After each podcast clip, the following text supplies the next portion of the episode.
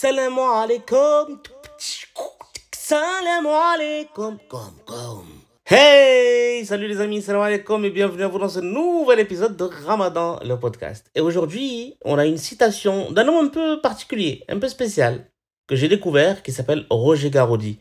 C'est un mec euh, qui passe du protestantisme euh, à une critique de la religion à l'islam en 1982. C'est un mec aussi qui est passé par le Parti communiste, qui a même été euh, politique, député, sénateur avec eux, puis ensuite qui a été euh, exclu et qui est allé vers d'autres choses bien moins recommandables, notamment le négationnisme apparemment. Voilà, bon, c'est ce que j'ai lu sur le net, hein. j'ai malheureusement pas pu aller lire ces textes, donc je vous laisse aller euh, découvrir par vous-même. Tout de même, j'ai trouvé que cette citation-là que je vous partage aujourd'hui est vraiment très intéressante. Elle dit la chose suivante. Un jour, ta douleur sera ta force. Alors, fais-y face. Écoutez les amis, cette citation me parle beaucoup. Et je vais vous raconter peut-être une petite histoire, une petite anecdote qui va l'illustrer de la manière dont euh, j'ai perçu la citation la première fois que je l'ai lue.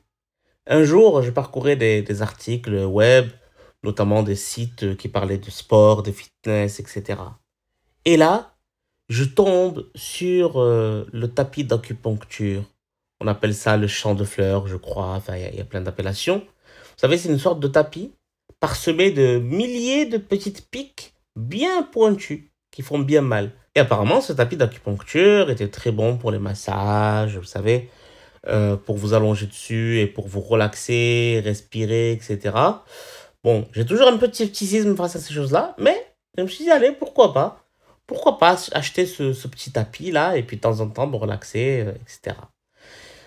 Le tapis arrive, je suis content, j'ouvre le colis, je place le tapis de la bonne façon, je m'allonge et là, douleur immense.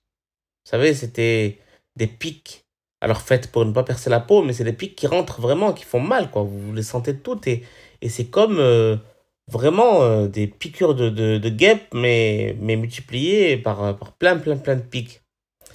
Et j'avais lu hein, que ça ferait mal et qu'il fallait attendre au moins euh, 1 minute 30, 2 minutes pour que la douleur s'estompe. Et donc j'ai résisté. Et quand j'ai résisté, eh bien à un moment donné, la douleur a complètement disparu.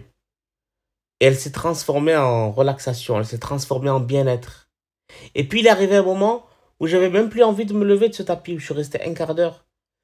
Qu'est-ce qui s'est passé là? C'est quoi le, changement qui s'est passé? Il y avait toujours autant de pics, elles étaient toujours aussi pointues, elles faisaient toujours autant mal, mon poids était toujours le même, je ne m'étais pas allégé, hein, mon poids de baleine. J'étais toujours le même, et pourtant, la douleur avait diminué et euh, je me sentais mieux. Je crois qu'en fait, la douleur, c'est ça, c'est une alliée, la douleur. Elle nous alarme, elle nous dit ce qui se passe, elle nous prévient. Vous savez, il y a des reportages sur des personnes qui n'éprouvent pas la douleur et euh, qui peuvent être blessées, qui peuvent mourir, qui sont en fait en danger parce qu'ils n'ont pas cette alarme. Il y a des gens qui, à cause des antidouleurs, ne remarquent pas qu'ils ont une maladie grave jusqu'à ce qu'il soit trop tard.